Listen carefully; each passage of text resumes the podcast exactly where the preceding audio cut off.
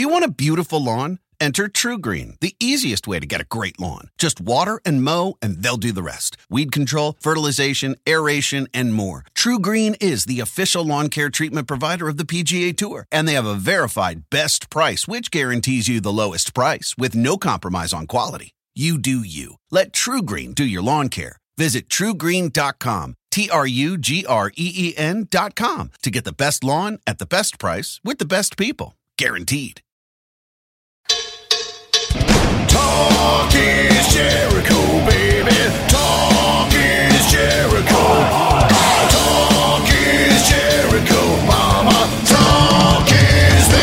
Welcome to Talk is Jericho. It's the pod of thunder and rock and roll, and today it's been a long time coming, but he's here at last. The star of Stand By Me, Star Trek The Next Generation, The Big Bang Theory, and one of the coolest, craziest internet sensations, a pop culture hero, an icon, Wil Wheaton is here. That's right. You might know Wil also from Tabletop on YouTube. Uh, if you love board games, yeah, that's his crazy show. He and his celebrity friends get together and play all kinds of board games. He's also a big Dungeons and Dragons guy like me. He's also into video games, especially old school Nintendo and Atari. We got great conversations about all that, great stories, and of course, we talk about Stand By Me, his relationship with the late great River Phoenix, uh, how Rob Reiner took care of him when he was just a kid, and uh, his great stories of being on the wild and wacky Big Bang Theory, also being a successful child actor and managing to reinvent himself as an adult. All of that is included here. Wil is a great guy. He had me to his house. We went into his uh, his game area, and I'll tell you what, he's got this garage in the back, and all of these board games, probably I don't know, thousands of board games. He's a gamer,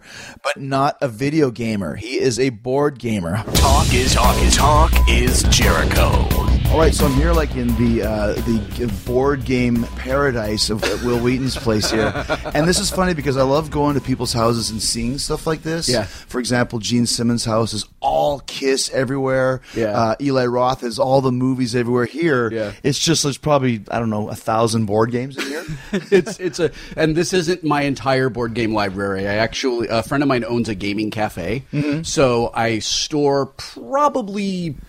60% of my games in her library because like i'm not going to play them right and i would rather games get played than just like sit on the shelf and look pretty mm-hmm. so my games all live at donna's cafe and then everybody can go and play them and then if i'm like oh man i really wish that i had whatever game i'll just go borrow it back from back, the yeah. library and then take it back in there. storage there. Why, why so many games? What's the deal? Well, I've always been a board gamer. I've been playing. So I turn 44 next month. I have been like a serious nerd board game player since I was like. I first played D and D when I was 10.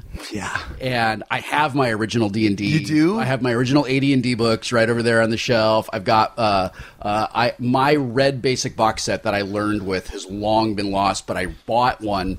I bought an unopened copy of it off of eBay, and it was only like forty dollars. so I have another one of those, you know, with the like color 'em in dice and What all was that it? What was it called? Like the company that made? I know it's Gary Gygax. and- TSR. TSR. was, that was, was, it. that, yeah. Yeah. And then I have a couple other TSR games that I really like. There was one called Vampire, Mm-hmm. uh, which is very much like that Fury of Dracula game I was telling you about before we started recording. Uh, and then another game called They've Invaded Pleasantville, which is another one that I an really like. alien invasion Alien game? invasion game, yeah, yeah. What was the was was there there was um, a spy one too? Do you recall? it? I used to play was it espionage or something like um, that, or was it? Yeah, you know what? There have been so there was like there was one called Stop Thief. There was Mm-hmm. one called Scotland Yard. Um, gosh, what else? There have been a lot of games Yeah. like that. There was Um, one very similar. Um, I feel like there was a game called Espionage, but it was I something. can't It, it was. It was like sure. because I played when I was ten. I'm, I'm 44 right now, so we're pretty Yeah. much the same age. Yeah. And Dungeons and Dragons for me was like. There was maybe Atari video games or something like this, but Yeah. Dungeons and Dragons was all you did. Yeah. For a good two years or so. Yeah. Every day, play, play, play, play, play. Yeah, Was it the yeah. same for you? Yeah, absolutely. And um, I grew up uh, on the eastern edge of the San Fernando Valley Mm-hmm. in California, and my great aunt, who was kind of like my closest relative, and my grandmother died when I was really young, so she was kind of like a grandmother figure to us. And she lives over in the Western Valley, so my parents would take us over there all the time. I spent a lot of time in the car when I was a kid, and then I was going to auditions all the time when I was a kid. right. So I took D and D books with me because I could read them in the car. I could write up characters in the car. I used to just make characters for fun. Mm-hmm. I would uh, design dungeons on graph paper that I was never going to get a chance to play with, but I just built them all, and I had like just so many books just full of stuff like that. And then choose your own adventure books. Great I read those like crazy. And then did you ever read the Lone Wolf books? Do you remember No. those? No. These were super cool. So these it was like it was like choose your own adventure plus D and D in a book. Okay. so when you you like make a decision, you know, like if you do this, go to whatever page, and then and then it would say something like, uh, and now you have to fight five skeletons, and you would roll dice, and you had a little character sheet in the front of the book, uh, and you would have to do that, and like. I loved Atari. Um, I was crazy about Nintendo. I think, it, if not for like NHL '94 on uh, on Sega Genesis, the original Nintendo would be my favorite gaming system of all time. I think you're right because it's funny too because it was almost like there was a division either you were an Atari guy or an Intellivision guy. Yeah, Beatles right? and Stones. Yeah, absolutely. You know? and I was so intimidated by that weird Intellivision controller, Like it was that like a weird disc. disc thing. Yes. yeah. So I actually bought a a like they called it the Intellivision flashback, so it looks like an Intellivision console, and it's basically just an emulator, and it's really cool. It is still as inscrutable to me now as it was when I was a little boy to play with it. As far as intimidation, wise, Um, Yeah, it's just weird. The controller is like it's shaped like a remote control. Yes. And I mean, I guess if you came to that first, like if we think back to that, think back to that being like let's say like 1980, 1981 or something like that. I think whichever controller you came to first was the one that became the way controllers were supposed to be because the ColecoVision controller was just like was like the Intellivision controller but with a joystick mm. instead. And the idea of having a multifunction keypad was super advanced for the time, but there was something about Atari being one stick, one button, and that's it. Yeah. Right?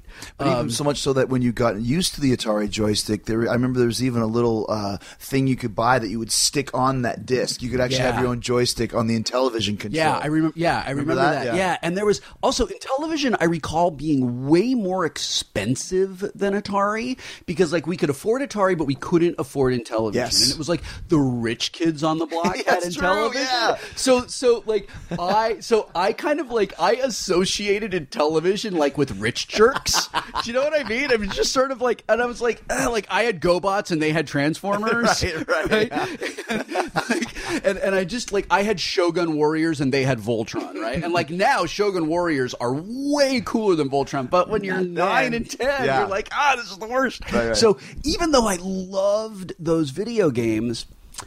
D and D like lived in my imagination, and it wasn't limited by cartridge memory, Mm-hmm. and I didn't have to be at a TV to play it. And if my mom was like, "Go outside," I'm like, "Okay," and I'd take my D and D books outside with me.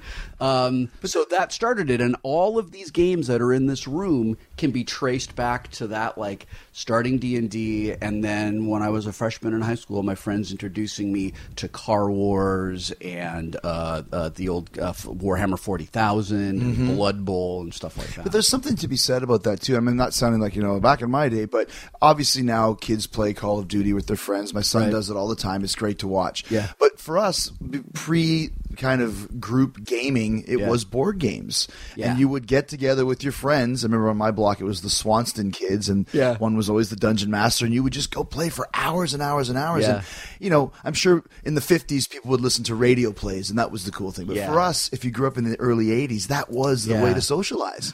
I gave I gave a talk at Penny Arcade Expo in 2007. I did their keynote address, and I hmm. talked about and at that time, and it's so weird to me that it's almost 10 years ago that I did that. But I was talking about how like when I was a kid. If we were going to play multiplayer games, we were this close to each other, Right, right? across like we the were table. sitting on the couch, or we were standing in the arcade, or whatever. And if we if anyone ever mouthed off the way people mouth off in multiplayer video games, they would get their ass kicked. or like and that's at best, or at worst, nobody would play with them. Right. Right? Because like who wants that kid in the house? Like, you know, F that guy, right? Yeah. So in my talk, I, I said like so just like I want you to remember everyone who plays games that like there is value in the community that we build. There's value in having a person to play with. You can form friendships. It doesn't have to be about like I f- your mom. Like it doesn't have to be that, you know. And that's when I said, so like when you're playing games, just don't be a dick. You know, if you win, like talk trash. That's fun, right? Like I love the trash talk.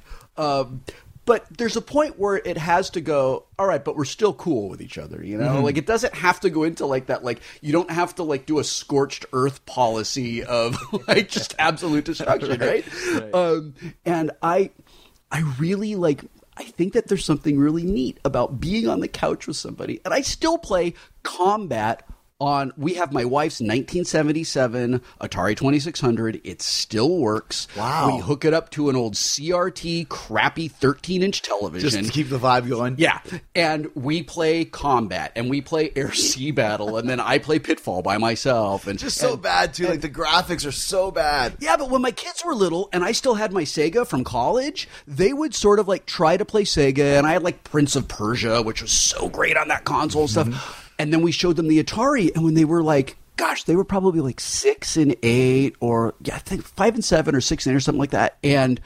They played Atari and they loved it because it was so simple. You could put any cartridge into that game mm-hmm. and just figure it out. Right. Because there, just weren't a lot of choices to make, right? this is one of the reasons I think that ET game is such a giant failure. Is like not only is it not fun, but like there's so much going on in it that you have to know all this stuff that just makes it if you don't have the rules you're screwed. And a lot of those old games like dodge 'em and and and that like fishing derby game you know they're so simple and then you have to use your imagination to fill in the gaps It's that- almost like looking at uh, the constellations when you see here's Orion. And I remember as a kid, I'm expecting to see like a guy in the sky, like a Yeah. cartoon, but it's like three dots here and two Yeah. stars there. It's like that with Atari. You have to Yeah. figure out what these one lines, and there's a little divot, and that's supposed to be the hole. And like, right. what is this yeah, stuff? You're that little blinking square with an arrow is an adventurer with a sword, and you're running away from a duck, but it's a dragon, and it's terrifying when you're trying to get away from it. Um, so yeah, so that was like. I think that, that one of the re- if you talk to a lot of people who are game designers today, a couple of years after I did my my keynote at PAX, Ken Levine, who designed Bioshock, uh, gave his keynote address. And then like the year either before or after, Tim Schafer went and gave and gave his. You know, Tim did like all the LucasArts games, right? So like he just recently, I worked for Tim on Broken Age and and Broken Age Part Two, and uh, and and he did Secret of Monkey Island, and so like he's really well known for a lot of that that kind of work. They both cited D and D as a place that they started. Right, like they were so into those stories and mm-hmm. so into that imagination that when they like everybody had a personal computer back then and and it was like it didn't come with games it came with the basic programming Yeah. language and it was like Floppy make disk. a game yeah yeah so they like they they talk about that and it's like that just inspired me so much it inspired me as a storyteller it inspired me as a creative person and it clearly continues to inspire me today Did you have a, a one character in D and D that was like your favorite? I always played a wizard. So like which is weird because I like I'm a I'm a little guy, you know. Uh, I when I was when I was a little kid, I didn't even top 100 pounds until I was in probably like eighth grade, right? I was uncoordinated. I was weird. I was really shy. It was super easy to make me cry. Like uh, I, I was like I was all about reading books and stuff. So you would think I'm going to be a fighter right? Like I'm gonna be a badass who just walks in and is like, I don't like you, sword stab, stab, stab, right? But I really liked that the wizards were like they were squishy and they were very valuable, but everybody else had to kind of protect them and they died a lot. But if they survived, they became really strong and they just did everything with their minds. And I kind of wanted to be that because I was like so weak and weird and awkward on the playground that I was just like, oh God, please don't anyone talk to me or touch me or oh man, it's dodgeball or it's kickball. Like I was the kid when every time I went up to bat in baseball or kicking kickball, you would hear easy out, easy out. I'm like, come on. The worst, right? It's awful. You know, and then I'd be like, I'm going to show them pop up, you know, every single Strike out, time. yeah. yeah. So I played, I played Wizards. What did you play? I was a paladin, and, and my, and my biggest guy was called Haltane. Yeah. and the reason for that was I lived on Wordsworth Way, and a couple streets over was Haltane Crescent. I just thought that was a very That's a great name. It's a great paladin name. And what and to explain to people who might not be familiar with Dungeons and Dragons is that you would build up, um, and correct me if I'm wrong, you would build your character up where he would get like different. You would go up the levels in, in, in the game, but Yeah, also as a character. Yeah, just like in, in I mean any RP, any of the Sure. RPG video games, or whatever. Right? Yeah. So like as you gain you gain experience through doing things, through like fighting battles and solving puzzles and getting treasure and Right. stuff. And then You as your reputation grows, you get more hit points. Which is you your get life. better weapons. Yes. And if you're a magic user, and paladins can use magic too, Yes. you get better spells and more powerful spells. You have more you can choose from, Yeah. or whatever. So basically, this was my character for about a year. Yeah. And finally, he got up uh, against a chromatic dragon. Yeah. Which is in Dungeons and Dragons lore. is- I think it's the top dragon. It well, it depends on which edition you're playing, but yeah, very close to very one of the top because And- they can cast all the. Diff- not only do they have all the breath weapons, but they cast spells. spells as well, and Yeah. just basically was destroyed and died. And you know, to once again, it's like this was like your dog dying. Like Yeah, was sure. dead, and I was just Yeah. devastated. It was never the same for me. Yeah. to play D and D after that. Yeah, you know. I played. Um, I used to play on a podcast with the guys from Penny Arcade, Mm-hmm. and I had an an Avenger, which was a fourth edition character class. It's kind of like a rogue, a little bit, sort of like a blend between like a rogue and a fighter. But he was an Eladrin, which is kind of like a, the cousins to the elves. Okay. Like, I decided that Eladrin were like they were kind of like um, high elves. So the Eladrin would uh, talk about elves like the elves are like the embarrassing hillbilly cousins that they don't want to talk about. And uh, he, I really liked him. He was very serious about everything because Avengers were sort of like they were they were like cultists for their god, you know. So they were like going to convert everyone, like no matter what, it's like convert or die. And uh, my character died uh, and he uh, he fell into an acid pit trap. And to this day, I think that the DM killed him on purpose. Was like, I'm going to kill someone in this in the you know in this adventure, and I and. I and I just happened to be the one because I rolled I rolled a 19 to escape from the acid pit trap, and he was like, No, that's not good enough. I'm like, Really, you need a critical success to escape the acid pit trap? That's bullshit, that, right? and I was so upset when that character died, and I'd only been playing with him for like a year. I mean, Yeah. it wasn't wasn't that long, you know.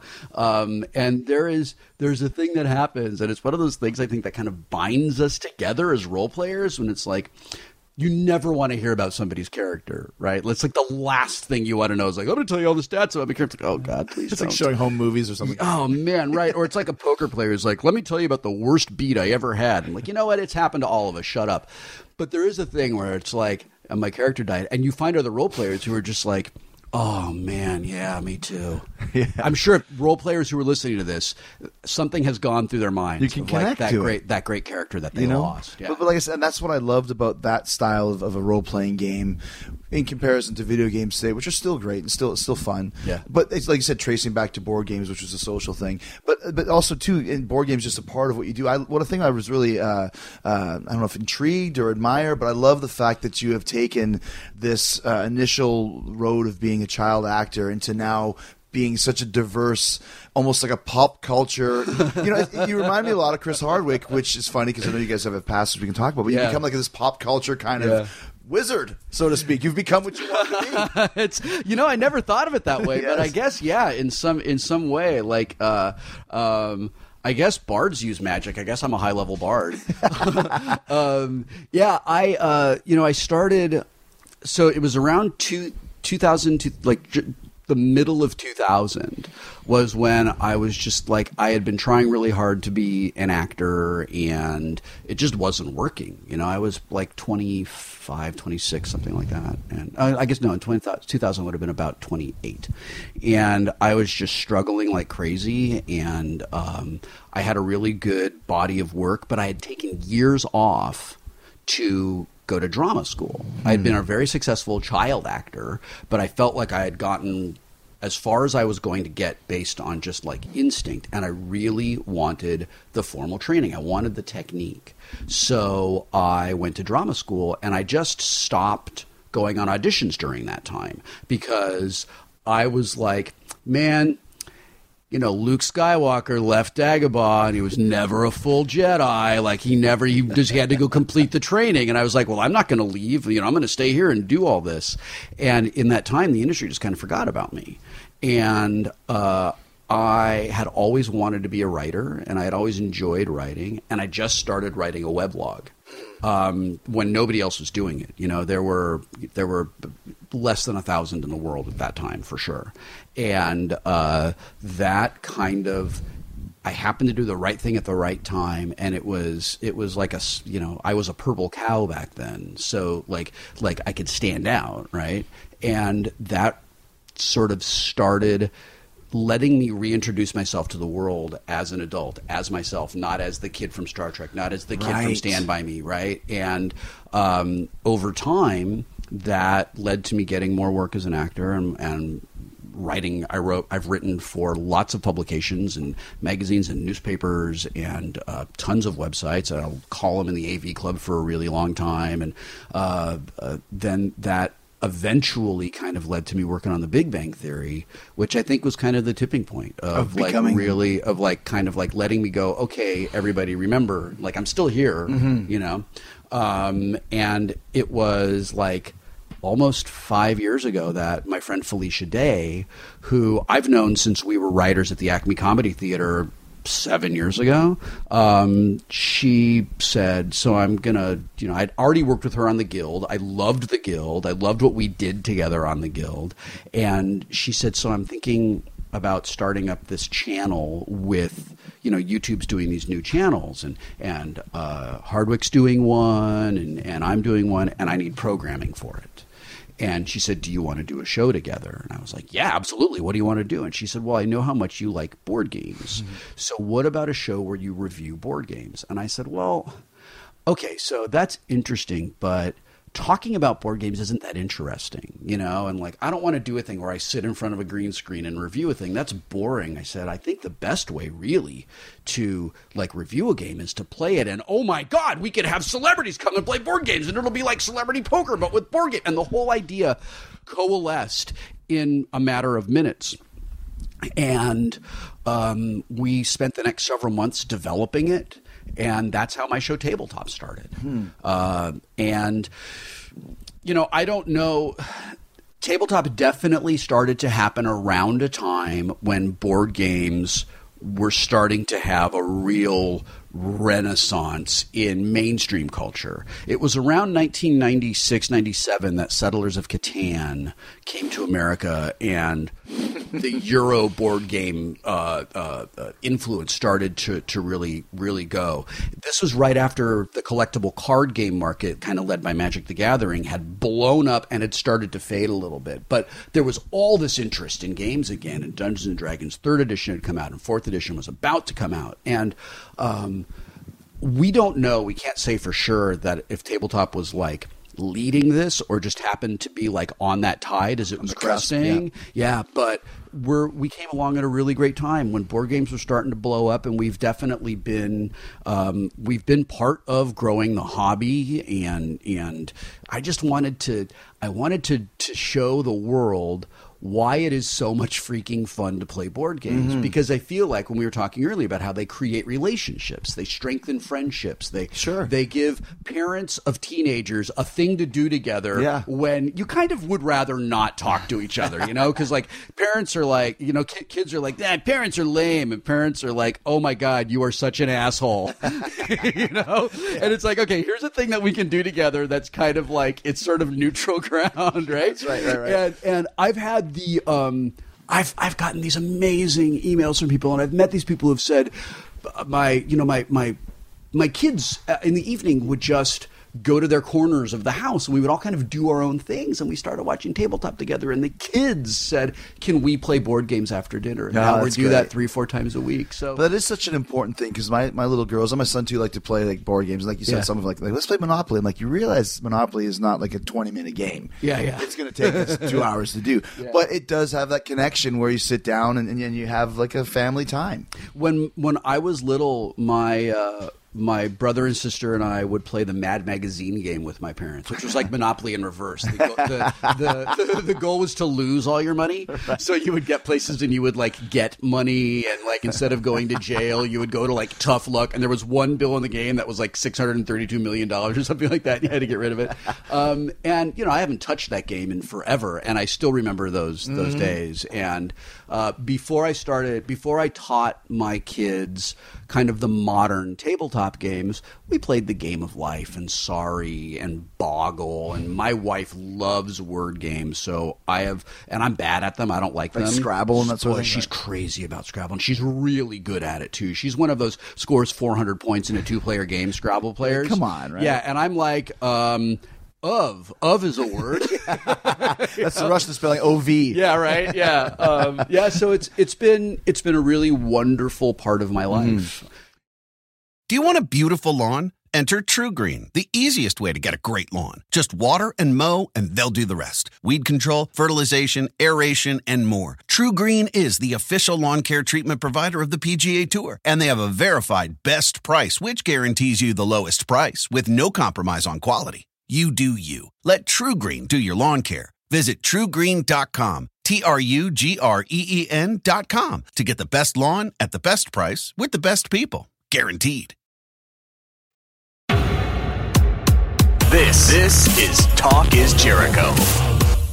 What's interesting to me is when you said that you were able to kind of reinvent yourself, which, as you know, being in show business as long as you have is the key to having that longevity. Yeah. But so many child actors never can do that.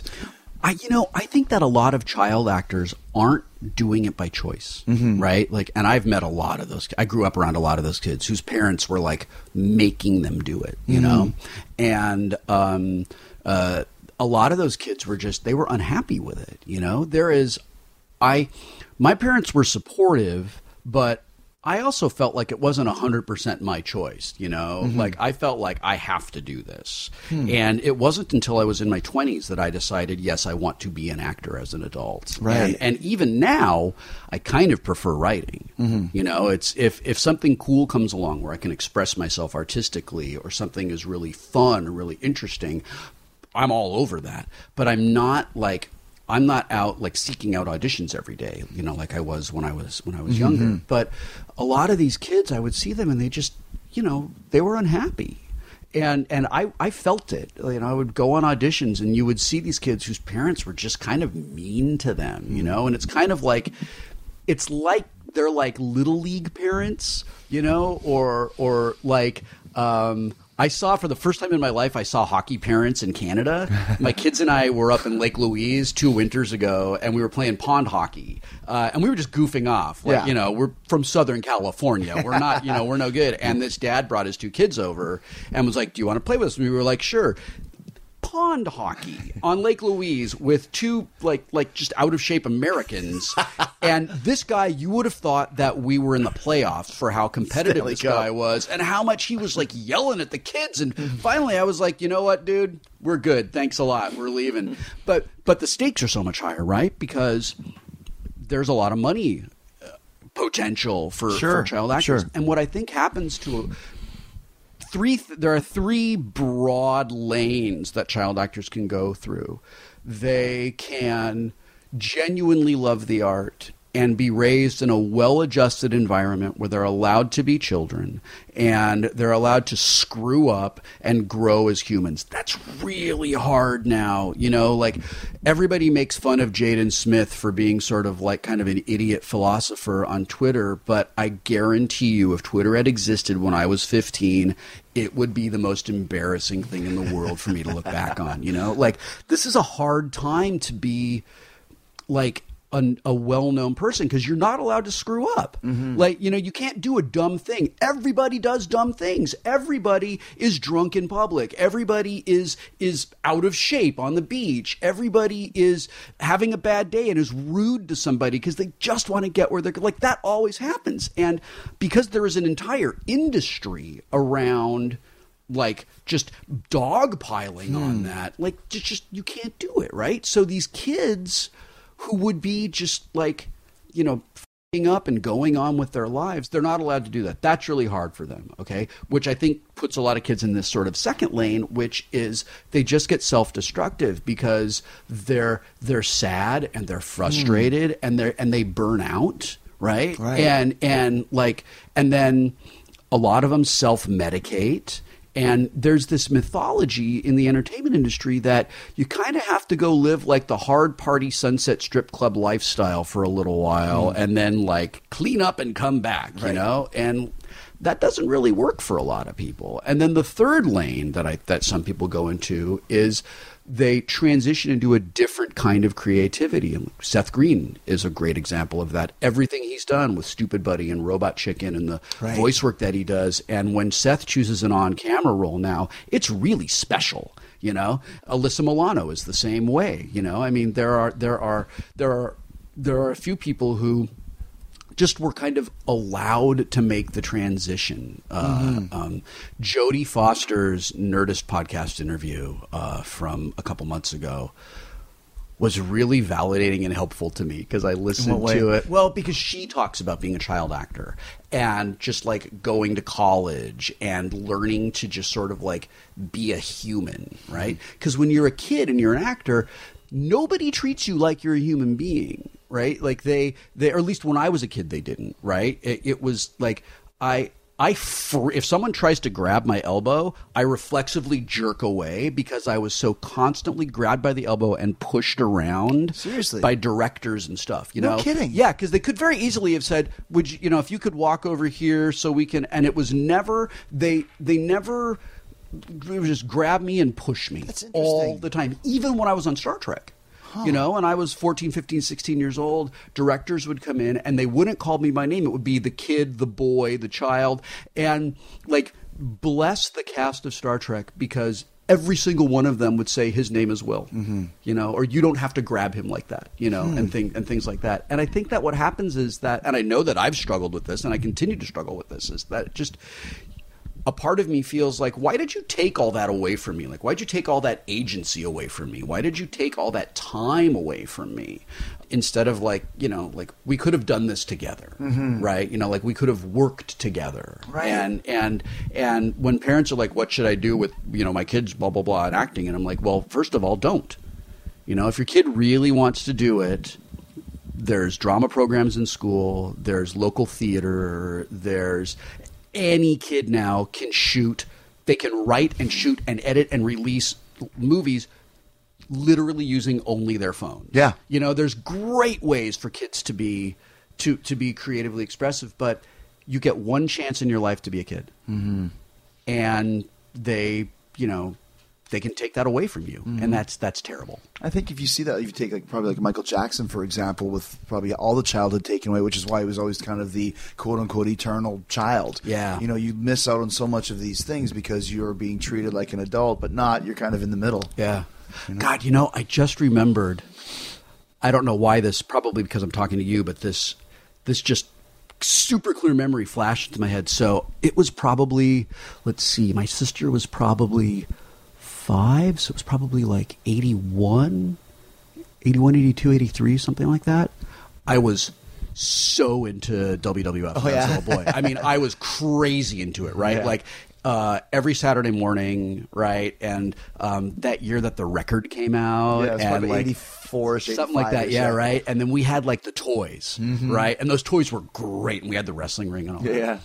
Um, and wrestling was coming to the sports arena in LA and um, my dad we we asked our parents if we could go and our my dad bought the family tickets to go and I didn't do a lot. The reason I'm thinking of this is I didn't do a lot of like these are things kids do with their family stuff because I was always at work mm. and we were going to premieres and like right. This was just a thing that was for fun, that was for the family. So we go to the sports arena, and um, we did not have a lot of money in those days.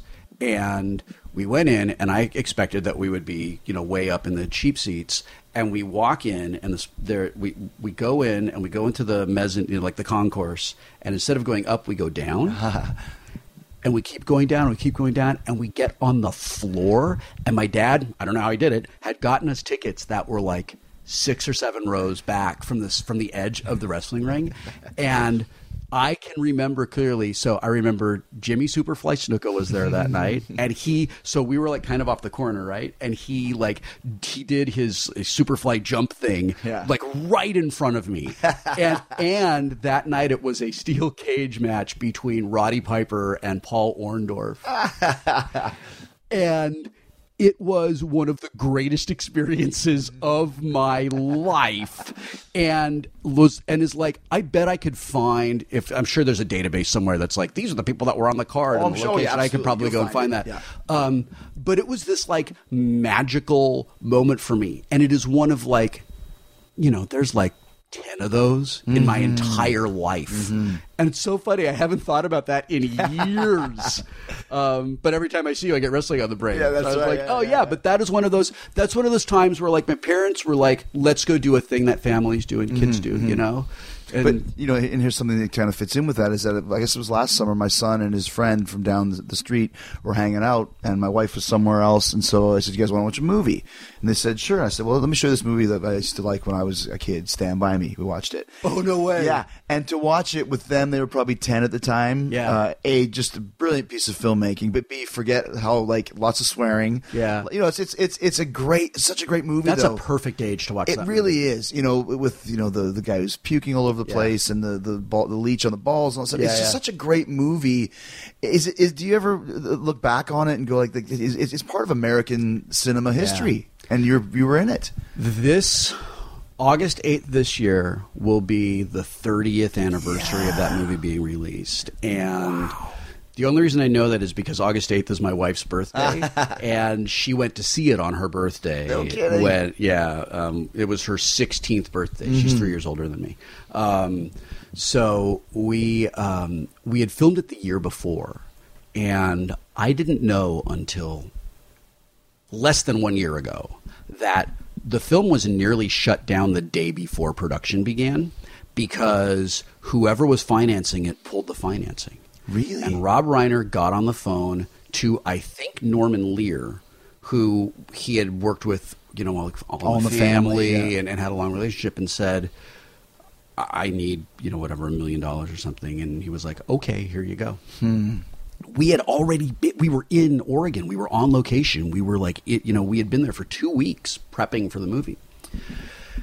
And when we filmed it, you know, none of us knew that we were making something that was going to become this kind of like American classic, Mm-hmm. right? Like last night I was watching Robert Altman's The Long Goodbye with Elliott Gould and Sterling Hayden and just there's a couple of movies where I watch them and I enjoy them as a movie, but I'm so blown away by the filmmaking that I lose the plot. Guardians of the Galaxy does that to me. I have yet to watch Guardians of the Galaxy all the way through and actually follow the story because I'm so blown away by the filmmaking and, and the photography and the special effects and all that stuff. Um, so I was watching, same thing with Long Goodbye, I was watching that. And to think that Stand By Me is one of those things that can legitimately be mentioned in the same breath as Long Goodbye or Love Story Absolutely. or or you know or Taxi Driver or Godfather or something like that blows my freaking mind. None of us knew that anything like that was going to happen when we were when we were working on the movie. Mm-hmm. I felt like we were doing something special. I felt like we were doing something cool, but I didn't know that it mm-hmm. was what it was going to be. And then it was like a year. So by the time it came out the following summer, I'd kind of like forgotten about it. You know, I'd um, I'd gone to do other things, and then it came out. And when it came out, we were on vacation, and like the whole family, my parents had a motorhome, and we did one of those national park vacation things. And when I came home, there was there were boxes of fan mail that had been sent to the studio on the front porch, and I stayed up all night reading it and trying to answer it because I thought that's what I had to do. And I didn't realize how much that was going to change my life, hmm. and it took a while for it to kind of sink in, and and then kind of get used to that new reality. And it's an amazing, wonderful part of my life. A lot of people spend their entire acting careers never getting something like Stand by Me in their you know in their body of work, and and I got mine like when I was a kid. So Mm-hmm. everything I do stands on the shoulders of that, you know, which is great. But at the same time, it's sort of like, geez, was that a fluke? Do, do, do I objectively suck, and I just got lucky when that happened? It's like you, know? won a Stanley Cup in your first season. Exactly. Right? Yeah, no, absolutely. It's Right. exactly like that. You know, like part of me just really wants to continue to dislike Sidney Crosby.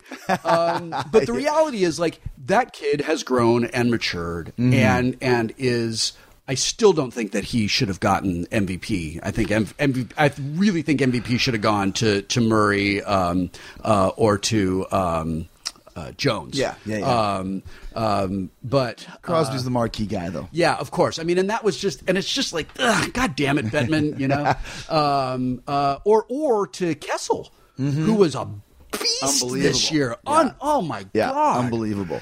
How's that the same guy who was in Toronto two seasons ago? I mean, See, that's just like that's the blossom wow. of a player, you know, Exactly, blossoming of an actor. You know, yeah, same thing, yeah. right? So you get into a place where you can do your work, right? But I still struggle with that. You know, Mm. it's just like you got to do it again, right? So it's like I'm sure for somebody like like like Crosby, like you get another one now at almost thirty, and you're like, okay, it's real. Yeah, you yeah, know. yeah, yeah. Same thing with like I remember when Doughty came to play for the Kings at 18, you know, and he's like, and he's on his way to being like one of the great defensemen. I think probably in you know it's certainly in this century and Mm-hmm. probably in the last 30 years or something like that, you know, and to win a Stanley Cup and that you know like three years after he comes into the league. But then to do it the second time, I feel like the first time you do it is you sort of like, I don't know. There's just that thing about like, all right, well, I, pl- I planted the flag there. Can I get back and do it again? I I just think that there's. I agree. I Yeah. agree. I mean, I know the first time I won the world championship in the WWE was 2000 and let's say one. Yeah. Didn't win it again until 2008, and then that that that the you know the kind of the wasteland in between. You're wondering, like, was it a fluke? I mean, obviously wrestling show business, but even from yeah, no, it's like winning an sure, Oscar or getting a part. Can I do this again? Yeah, because there's only so much you can do. That's right. Right? There's all these other decisions are being Yes. made, and and like while while you are like this known commodity, Mm-hmm. and and like like you know you've got like you bring this particular thing to you know to the ring, and I remember watching you back then, Mm-hmm. and and I and I, I remember everything you know, but then at the same time, here comes. Whoever you know, here Yeah. comes a different person. Cena, it's like, well, guy, yeah. well, yeah. And then from a business standpoint, they're like, well, that guy costs less, so let's invest more in that guy. Right. You know, and He's younger. Yeah. right? And then you're like, and it's that's the thing of being a performer, Mm-hmm. right? And and like you guys have that weird thing where you're phenomenal athletes. But you're also performers, Mm-hmm. you know, and it's like I remember I was a huge Mick Foley fan. I just I loved him as a as a personality, but I loved his book, and I really just I enjoyed watching him, you know, as I cannot think of any other sport in the world where you could get as profoundly injured as he did and you are expected to keep going, right? Right. Because everybody in the crowd is like, oh my God, he just fell 30 feet to the ground and landed on his back. Let's keep going, you know? I mean, that's just. That's true. That That is mind blowing to me, you know? And then you see, like, I love soccer, right? So I'm watching the, the, the Champions Cup right now and I'm watching the Copa America and. And I'm seeing these guys who are like, that guy looked at me, Taking the like, big dives. This is the Yeah. biggest dive ever. And I'm like, you are such a pussy. Like you, you wouldn't last for a second in rugby. You wouldn't last in roller derby. Like, come on, you're making millions of dollars. Like, stop truth, right? Yeah. such a baby. Uh, but there's there are all those like for anyone that's a performer, it's just like you do the best you can do. And it took me a long time to kind of like get okay with the reality that like you can do the best you can do and still not get the thing. Because here's a hundred decisions that you don't even know about that you had nothing to do with that you never could have affected that that got made Right. i have heard of executives at studios like they want to cancel show a but they can't because of a deal or whatever like that right so they cancel show b that's doing great that shouldn't be canceled just to show show a that they can do it Wow. it happens all the time. And now 400 people are out of work. Right. and it's just gone hmm. because someone's ego was like, well, I have to show everybody, you know, that I'm the boss Yeah, or, or whatever, like that. Did you have? Uh, um, I mean, we were talking about like something like Stand by Me, which is once in a lifetime in a lot of ways. With Yeah. those four other dudes, the four of you guys, Yeah. is there is there like? I mean, obviously, no Rivers passed away, but is there some kind of a bond there that you'll never forget, or is it just yeah, kind of? you know, there really is. Um, and if you'd asked me this two years ago, I would have said, nah, not really. But we all got together. Really? Yeah, we all got together. Corey and Jerry and Rob and Dreyfuss and I, we all got together. I can't remember why we had been brought together, but we were brought together to talk about the movie, and it was the first time. Like on a panel or something? Yeah, Okay. it was for like you know, it was for like the Today Show Okay. or Good Morning America or something like that. And we walked in, and it was the first time we had all been in the same place in a really long time.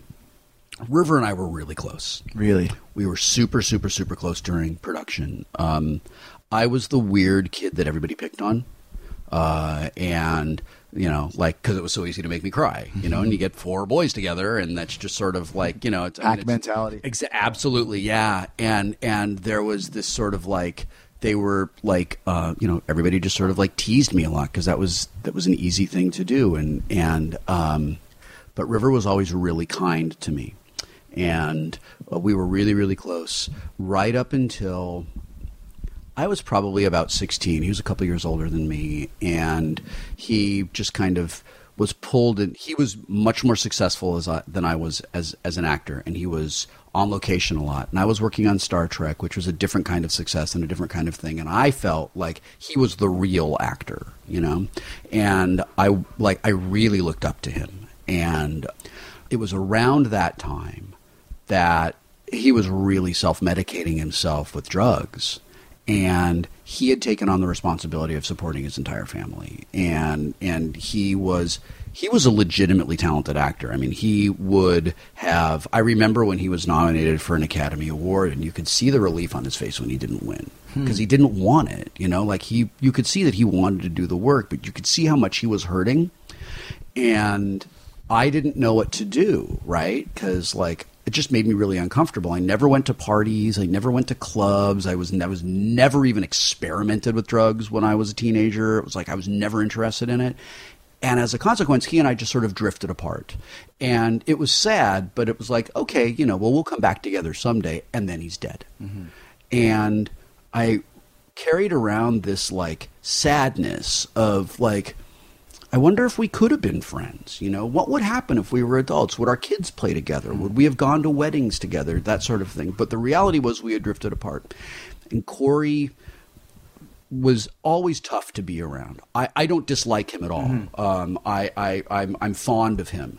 Um, but he's very much a product of his environment. And his parents were awful and used him and exploited him and just like wrung as much money out of him as they possibly could. And um, it was really clear that he never learned how to say like he never learned how to establish boundaries with people. Never learned to like you know say to people in hollywood no you can't exploit me that way and and kind of didn't know how to not be famous mm-hmm. right?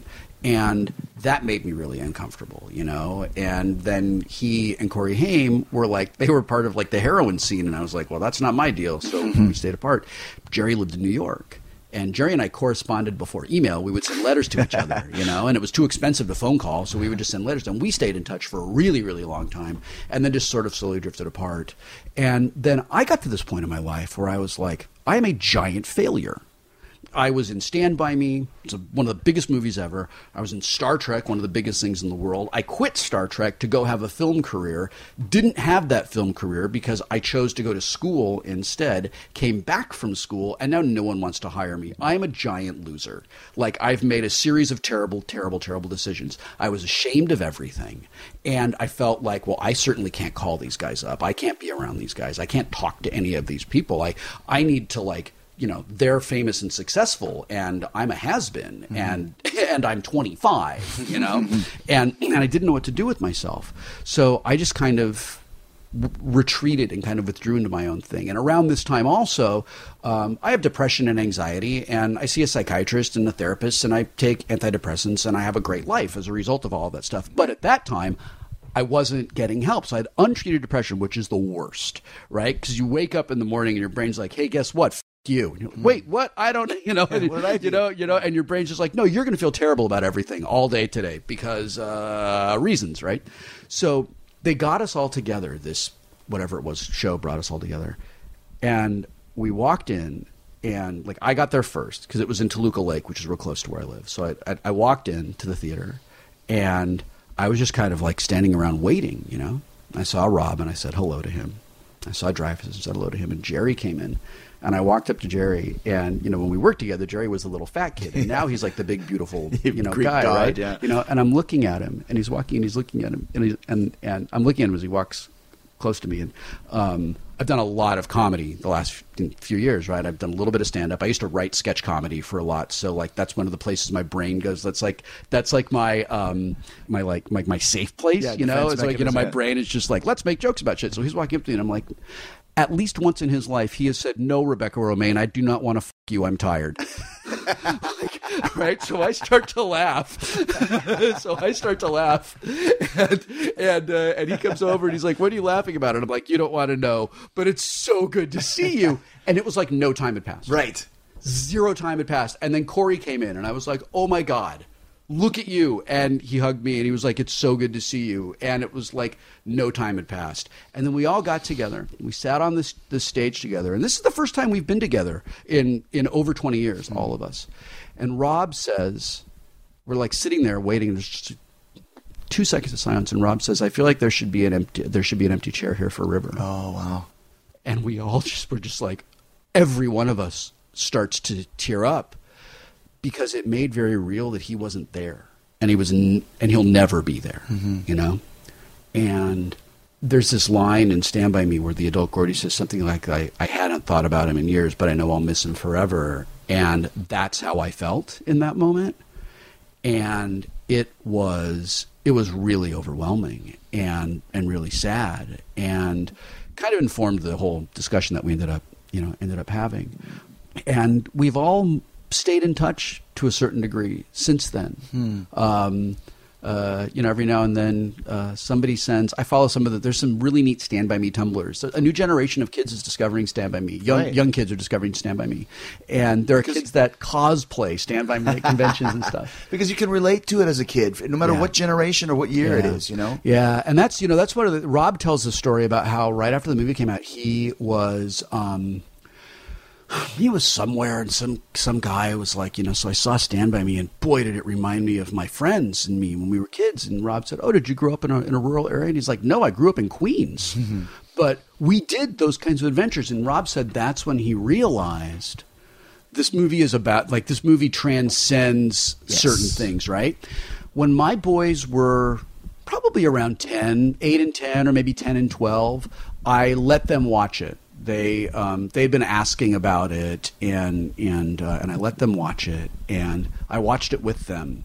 And to them as kids, it's weird seeing their dad as a kid, you know. But also like it's an adventure story for kids, right? It's a really fun Yeah. adventure story for kids. You're right. For adults, it's a very different movie. For adults, especially as a father, Great call, to watch man. that movie. You know, it is. It's about that moment in your life where you're not a kid anymore, Mm-hmm.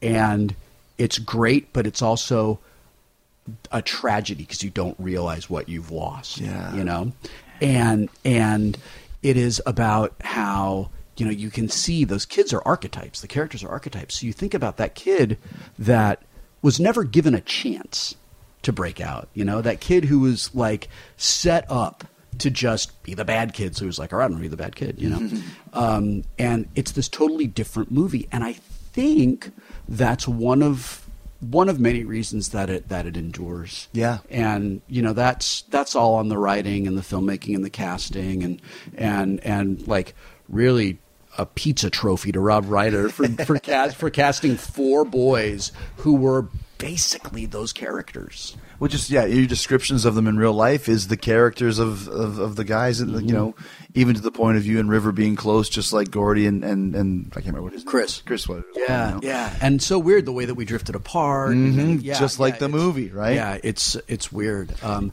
I've toyed with the idea because I think this would be fun. I've toyed with the idea of recording the adult narration for Stand By Me, the adult Gordie, and then just releasing it like on SoundCloud, so like somebody could sync it up and watch it if they wanted to, and then like reshooting the end with like my kids and my camera. Yeah, yeah, yeah. Um, I think that would be disrespectful to Richard if I did that. Yeah, but but it is a thing that has crossed my mind because I'm like, oh, that would be really cool. Yeah, just, just because I'm a writer as an adult. Sure, now, sure, you know? sure. You're talking about endearing, and this is funny because there's uh, types of fans, and I've found in my life that wrestling fans, Yeah. Kiss fans, Yeah.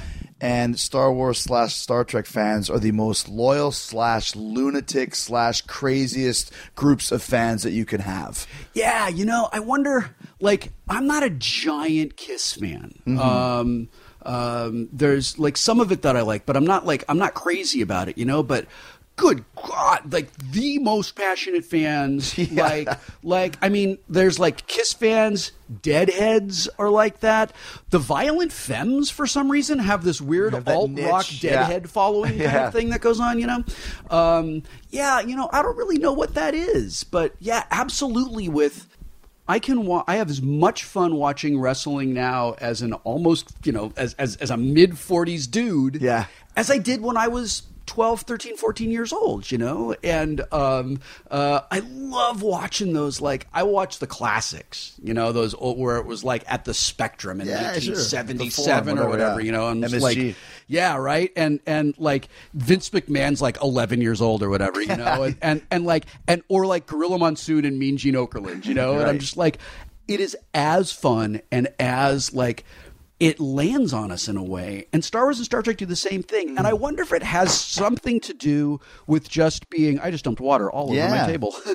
I wonder if it has something to do with being like. There's something mythological about it Yes. right? Um, you know, there's definitely. I've always loved. I love that about wrestling. You know, like before I knew what a heel and a face was. You know, I was just like I knew who the good guys were and I knew who the bad Right. guys were. Like a movie, you know? Yeah, absolutely. And it's and it's just sort of like it's almost like a four color comic book. Right? It's just like the good guys wear white and the bad guys wear black, and like things are big and bigger than life. And Star Wars and Star Trek are the exact same way. I mean, and even you know, and there's uh, there's great there are great morality plays in all of that right there's great morality plays in wrestling there's great morality plays in star wars and star trek um, and then you've got people that's really interesting right you have people who are like star wars forever i hate star trek you know and Beatles and Stones. Like said, ab- that's ab- the ab- division. yeah, absolutely. And it's r- rare. The, the reasons that people kind of like like and dislike are very interesting. Eric Kaplan, one of the writers on Big Bang Theory, who was also a writer on Futurama, one of the smartest people I know, does, he says, I don't care for Star Wars because Star Wars is fantasy and Star Trek is science fiction. And I said, What do you mean? And he says, Well, Star Wars has the Force, and the Force is magic. Star Trek has science. And I was like, But the transporter. And he goes, Right, but it's grounded in science. True.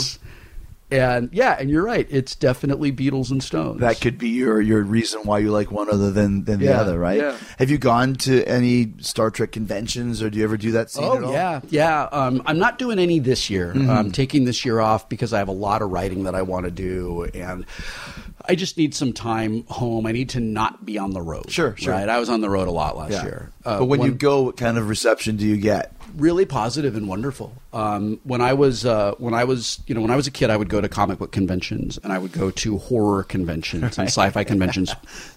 When it was like 300 people in in you know at at, at the now torn down Ambassador Hotel in LA, you Exactly, know, yeah. and, and and I loved it. It was great. It was so much fun to be around people who liked the same thing I did, but also liked it the same way I liked it. Um, in the you know in, in the early 80s there wasn't a lot of that. In the early 80s you know science fiction wasn't cool. And and Star Wars and Alien and Blade Runner were kind of like they were big you know Close Encounters. They were like big blockbuster movies. But the that sense of community that fandom gives us now I don't remember it really existing when we were kids. Mm-hmm. I don't I don't recall feeling like if I'm going someplace in a Doctor Who shirt, someone else who watches Doctor Who is going to be like, "Yeah, Doctor Who," right? It's more like that someone's going to come to me and go, "Nerd," and like punch me, you know. Um, It was like that for music, though. Like if you like, for for example, when Metallica first came out, Yeah. If you were walking down the street, actually, one of my friends that I'm still friends with to this day, we walked past each other in the middle of the night uh, in a in a, f- a f- f- football field, walking home. Is it Metallica? Yeah. You like Metallica? Yeah, because I had a Metallica shirt on. Yeah. But as far as like Doctor Who or science fiction, it wasn't like it is now. Now. Yeah. You know? Yeah, that was so yeah, that's so like you can there's that cool thing about kind of like you're like announcing your it's like you're carrying a flag. Yeah, sure. You know what I mean? Like this is- colors. This, is your banner, Yeah. right? And it's like who else, you know, who else is sworn to this banner, right? And it's great. I love that. But it wasn't like that back then. And I and and I grew to really love conventions because they were a place where I could find people where I was just it was it was okay to be not cool, Right. Right.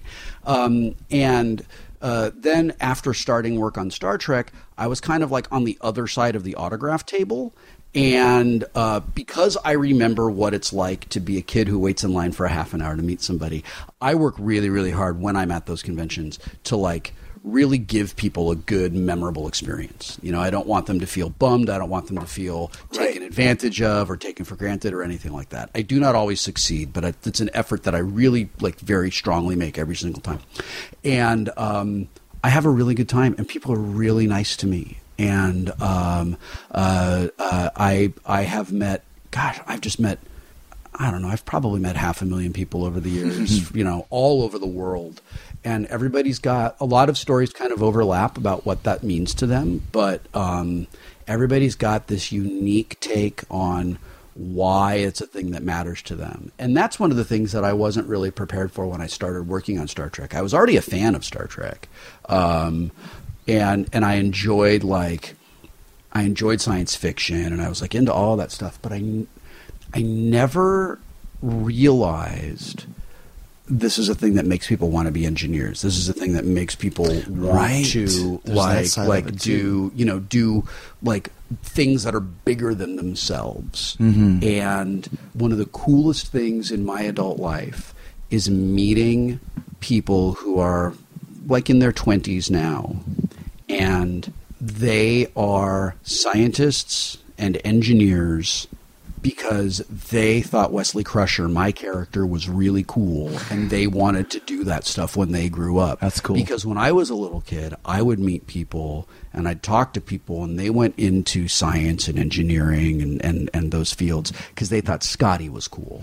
So to be in that, like, it's like being in a pantheon, you know, to like Right. be part of that is it's a tremendous gift and i work real hard not to take any of that for granted. Mm-hmm. You, like you said, you're very fortunate as a as a performer to have those roles that people hold very dear. yeah. I think if you talk to any artist um, any creator you know we just we want to do a thing that matters. You know we want our work to land on people in a way that like just that does something a little more than provide a delightful diversion for 90 minutes you know? Like just something like i being a dad really changed me and being a dad and i saw how important it is because I, I see how parents are not like actively involved in raising their kids and i and i see how like raising kids like here watch tv you know or or Yeah. you know go whatever you know and and um so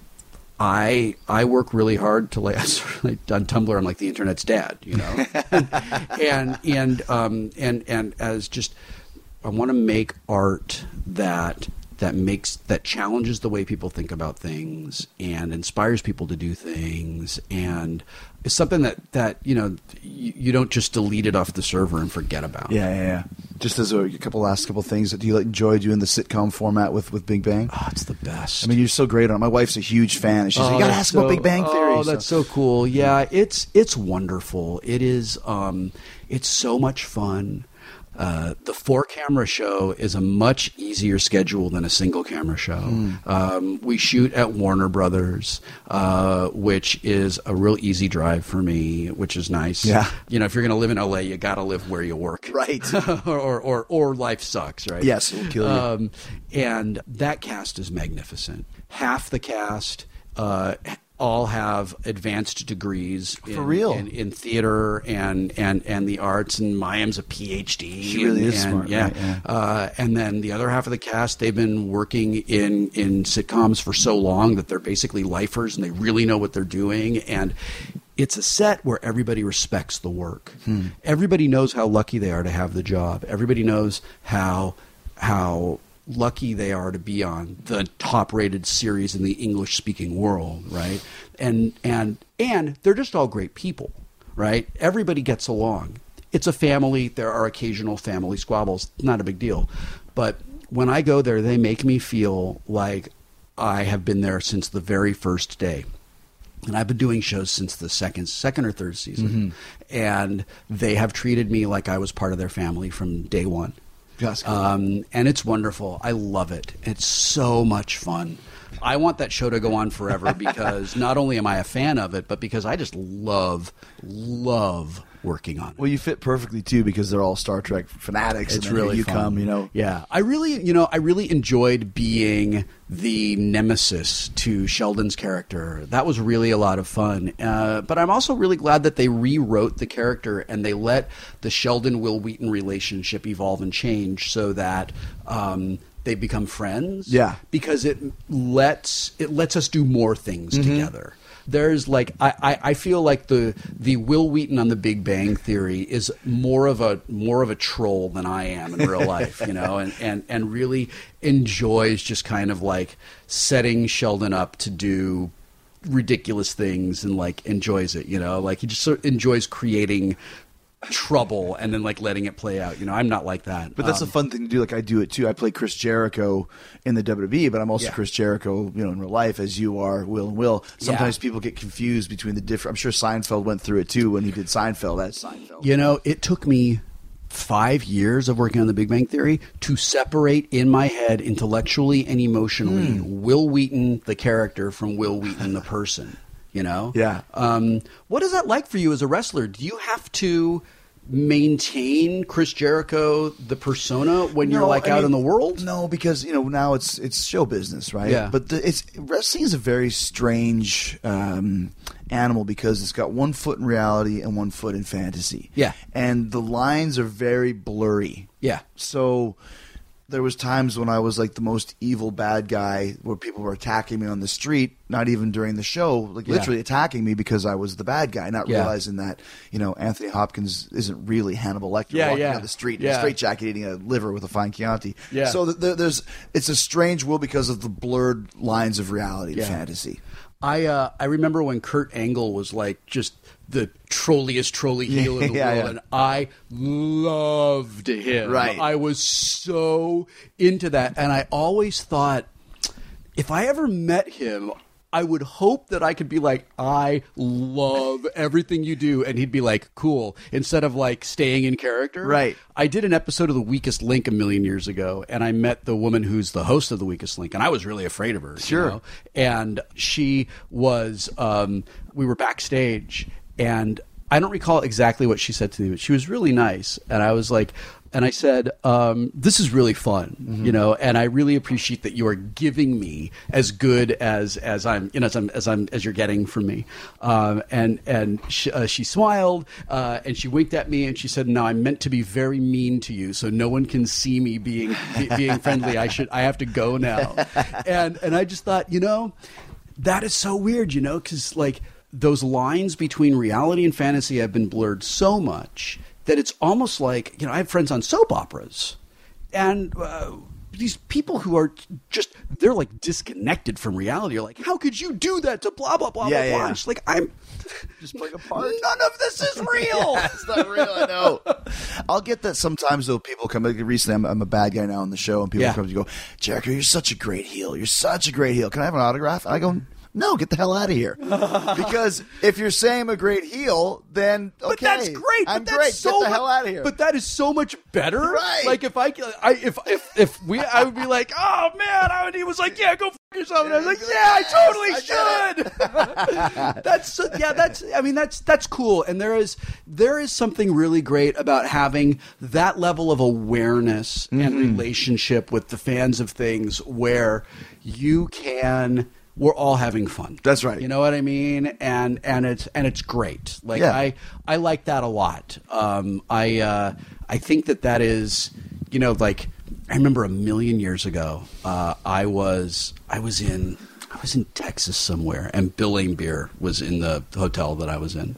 Bill. and Bill Laimbeer, who was one of the Detroit, Detroit Yeah, yeah, yeah, sure, right, right. And this was when the they were like they were the bad guys of of, of, of basketball, yeah. right? And um, the Lakers. This was still Showtime Lakers, and the Lakers just dominated the league. And I don't remember what he said to me, uh, uh, but I I said something to him about how. Um, uh, uh, the Lakers are constantly defeating them in championships, and I thought he was going to tear my head off my body. And he's a big freaking dude, you know. And I'm like, oh, we're not having fun. Like he's taking this really super seriously. It's time for me to leave, you know. And like I don't know, I like I like being able to uh, I like being able to have fun with it. Yeah, sure, sure. Because it's just That's what it's all. like it's just it's all so ridiculous, um, and we're all really lucky to do what we do. Yes, you know. exactly. And we're really lucky to get to entertain people and and uh, you know and and inspire people. That's and, exactly right. And uh, CM Punk and I are are friendly because he's all about the Blackhawks. And, Oh, yeah, and, yeah. and you know, and, and we both like we're just two guys who love hockey on Twitter together. You know, Yeah. and I've had some really wonderful times just talking with him and and and like just like you know BSing with him and stuff. And ah, then the the terrible things people say to him on Twitter, like they'll jump into this thing that we're doing, and I'm like. F off. But Phil's a really nice guy. What in the world is wrong with you? Wrestling fans, like I said, that's Like, what they do. Why would you say those things to him? He's such a nice guy. yeah, and then I'm just like, yeah, of course. Yeah, yeah. La- Last question: uh, Of all the celebrities you've had on tabletop, who is the worst sport? Um, God, really? you know what's funny is um, my friend Claire, um, Claire Grant is married to Seth Green. Yeah. And Claire is the sweetest, nicest. I love them. They're like family to us, and and we're super close friends, and and we double date all the time. And I just adore her, and she is so competitive when we play board games that like she can't have fun. like she's just she's and she's like something changes in my brain, just something snaps, something goes off, and and I can't just relax. And, and Seth's like, oh my god, it's the worst. so this season, I don't recall what game we played, but we played a game that was a co-op game. And it was either we all win or we all lose. And we were like, maybe Claire will finally relax and have fun in this game. No. No, super, super, super competitive and super hardcore, um, and and um, uh, and it's funny. We edit, we cut it into the thing. You know, we we, we make we make f- fun out Yeah, of it, Yeah, sure. right? Um, but one of the things that but that is that doesn't really happen on tabletop because when I invite people to come and play, I, I tell them, you know, this is one of the things that I want to share with the world, and one of the things that I uh, that I taught my children is that we should never sacrifice the joy of the experience in pursuit of victory. right? It's that thing about like, you know, don't give up the journey because you're so focused on the destination. Um, when my kids were little and they were in like little league and stuff, their bio dad was like super competitive and and it was very much like if you don't win, you're a loser, you know. And I thought that that just sucked, and I would try real hard to like mitigate that with my kids, and I would tell them like, look, man, if you're only having fun when you win you're not getting everything you can get out of this experience and you just cannot win all the time Yeah.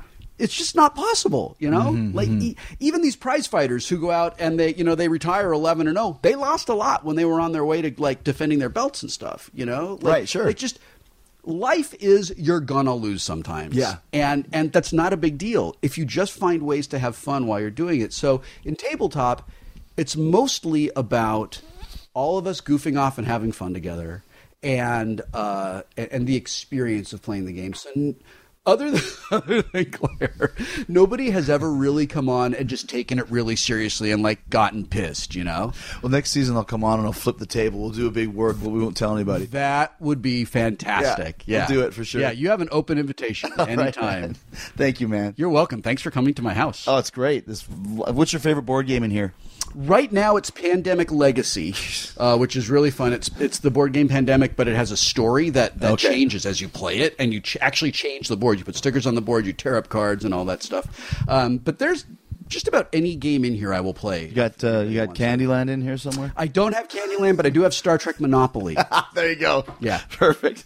All right, Wil Wheaton's tabletop show on YouTube is tremendous, hilarious, uh, very entertaining. Seth Green, Talk is Jericho alumni, Paul Scheer, Jason Ritter, Jaime King are some of the celebs who've played board games with Wil. He is a master. And of course, you can see him on The Big Bang Theory, one of my wife's favorite shows. And of course, Stand By Me, Gordie LaChance, one of the best movies of all time. Wil's a great guy. Thank you so much to Wil. Uh, so thanks to you guys for listening. Well, I'm rolling out the thank yous. Big one, uh, uh, big thank you to all of you, of course, for supporting Talk is Jericho and all the great sponsors who make it possible. DDP Yoga. Go to ddpyoga.com slash Jericho now to get 30% off the DDP Yoga Now app and all DDP Yoga related merch. Little Caesars get the Smokehouse Pizza for just nine bucks plus tax for limited time. Don't forget about TrueCar. Get the car for the cheapest price, quick and easy. Go to the TrueCar app and do that. And the Jericho Network has another smash hit on his hands, The Raven Effect. You guys are loving Raven's podcast.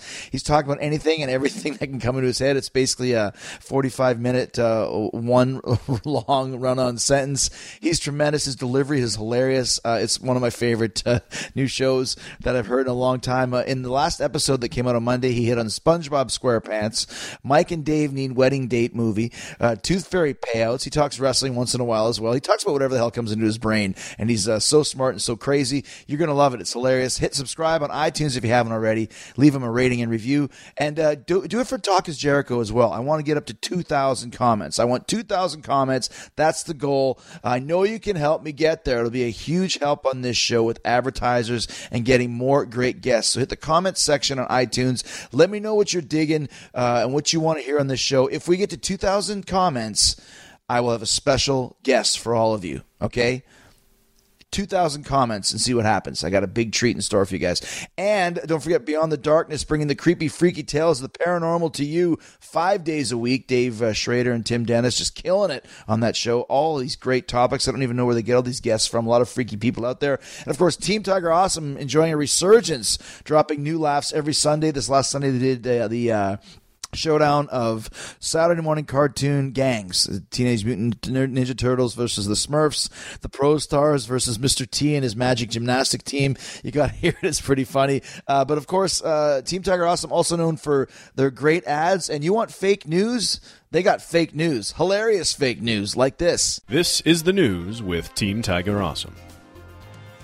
In sports this week, after years of taking it one game at a time, staying within themselves, and thanking God just for the opportunity to be there, the Cleveland Browns have decided that none of that actually works. So, in an effort to shake things up, they'll be thanking someone else just for the opportunity to be there. Open tryouts to fill the spot formerly held by God will be in early April. So, best of luck to everybody involved. The most surprising Oscar of 2017 would be awarded not to Moonlight, but at the Science and Tech Awards to the creators of an animatronic horse head. The robot horse head is said to possess incredibly lifelike eye movements and chewing and be almost indistinguishable from a real horse on camera, as well as cheaper and easier to work with. Meaning the horse head in the bed from The Godfather now has something in common with coal miners a hatred of immigrants. This has been the news with Team Tiger Awesome. For more, listen to the Team Tiger Awesome Show every Sunday right here on the Jericho Network. I know you want more of that Team Tiger Awesome every Sunday. And of course, uh, Killing the Town with Storm and Cyrus, bringing the smartest, most intelligent wrestling talk to the network. Uh, and of course, the flagship show, Keep It 100 with Konnan, hilarity, ridiculosity with Konnan, uh, Disco Inferno, KG, Juventud Guerrera, Shane Helms. The whole gang is there, and it's a, it's a blast every week. So I'm keeping it entertained. I got a lot more shows coming up, some wrestling, some not. Uh, trust me, if I have them on my network, I think you are going to love it. And don't forget Friday, okay? What can I say? It's the biggest podcast ever. Mick Foley makes his Talk is Jericho debut. What are we going to talk about? Who knows, man? It's going to be worth it. I'm telling you, been waiting for a whole year. Uh, Friday, it will be here very, very soon. Can't wait for you to hear that, and can't wait for you to hear the 60 second AP News headlines coming up next. And next Wednesday, here's a good one. Mind freak Criss Angel is going to be here, one of the greatest magicians of our time, one of the greatest illusionists of our time. I went to his Las Vegas uh, uh, theater and his dressing room, and we had an amazing conversation. Chris is a very uh, intense and uh, kind of a creepy guy in a good way. You're going to love it. The mind freak Criss Angel is going to be here. So we'll see you on Wednesday. Have a great weekend. Don't forget downtown Bruno. What a conversation we had with him. Talking shop live in Mexico City. Absolute ridiculosity. Suicide Silence was here. Uh, all the great shows on the Jericho Network, and of course, all the great episodes on Talk is Jericho. If you're bored this weekend, go back and check some of them out. They're all fun. Sebastian Bach, what a lunatic he is. And don't miss out on legendary Canadian wrestling promoter Tony Condello. He's amazing as well. So go have a listen, have a good time, stay hard, stay hungry, peace, love, and hugs, and a big yeah boy to you and yours. You can download new episodes of Talk is Jericho every Wednesday and Friday at podcastone.com. That's podcastone.com.